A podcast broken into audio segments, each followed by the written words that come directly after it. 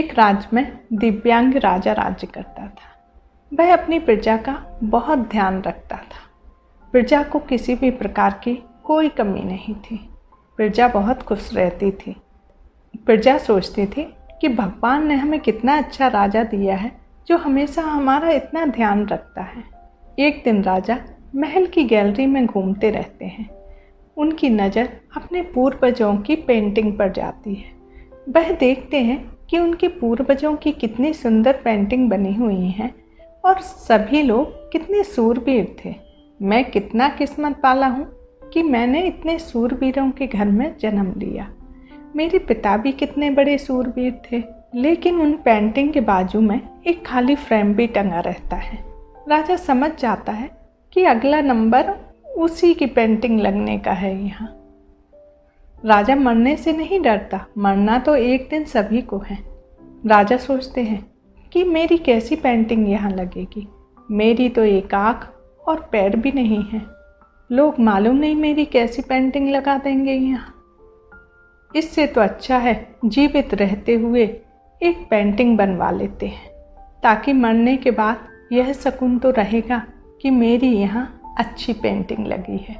राजा राज में ऐलान करवा देते हैं कि जो भी राजा की सुंदर पेंटिंग बनाएगा उसे शानदार इनाम दिया जाएगा। दूसरे दिन दरबार में बहुत सारे पेंटर पहुँच जाते हैं, लेकिन कोई खड़ा नहीं होता कि मैं राजा की पेंटिंग बनाऊँगा। वह सोचते हैं कि राजा की एक आँख और पैर नहीं है पेंटिंग बनेगी कैसे अच्छी? और सोच में पड़ जाते हैं कि कहीं कोई गलती हो गई या पेंटिंग अच्छी नहीं बनी तो राजा तो दंड देगा ज़रूर। अब सभी डर के बैठे रहते हैं। तभी ये एक लड़का खड़ा होता है और बोलता है, महाराज, मुझे 24 घंटे का वक्त दीजिए, मैं आपकी अच्छी सुंदर पेंटिंग बना के लाऊँगा। उसके बोलने के अंदाज से राजा को विश्वास हो जाता है कि यह ज़रूर अच्छी पेंटिंग बना के लाएगा। राजा बोलते हैं, चलो, दिए 24 घंटे, तुम अच्छी पेंटिंग बना के लाओ।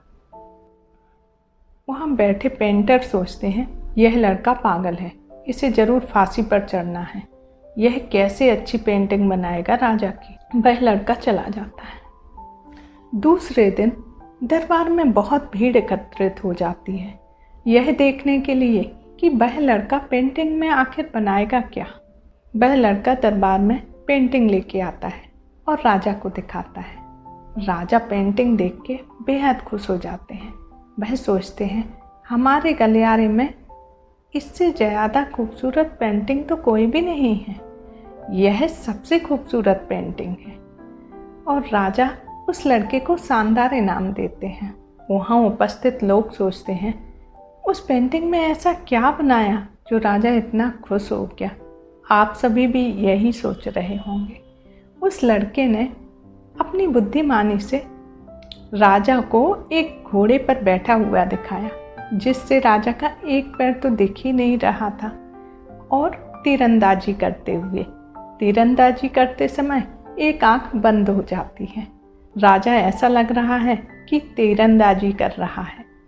उस लड़के ने अपनी बुद्धिमानी से चुनौती का सामना किया। कभी कभी हमारे सामने भी कुछ ऐसी चुनौतियाँ आ जाती हैं कि डर कर हम उनका सामना ही नहीं करते। लेकिन हमें बुद्धिमानी और अपनी सकारात्मक सोच के साथ आगे बढ़ना चाहिए। मिलते हैं एक नई कहानी के साथ।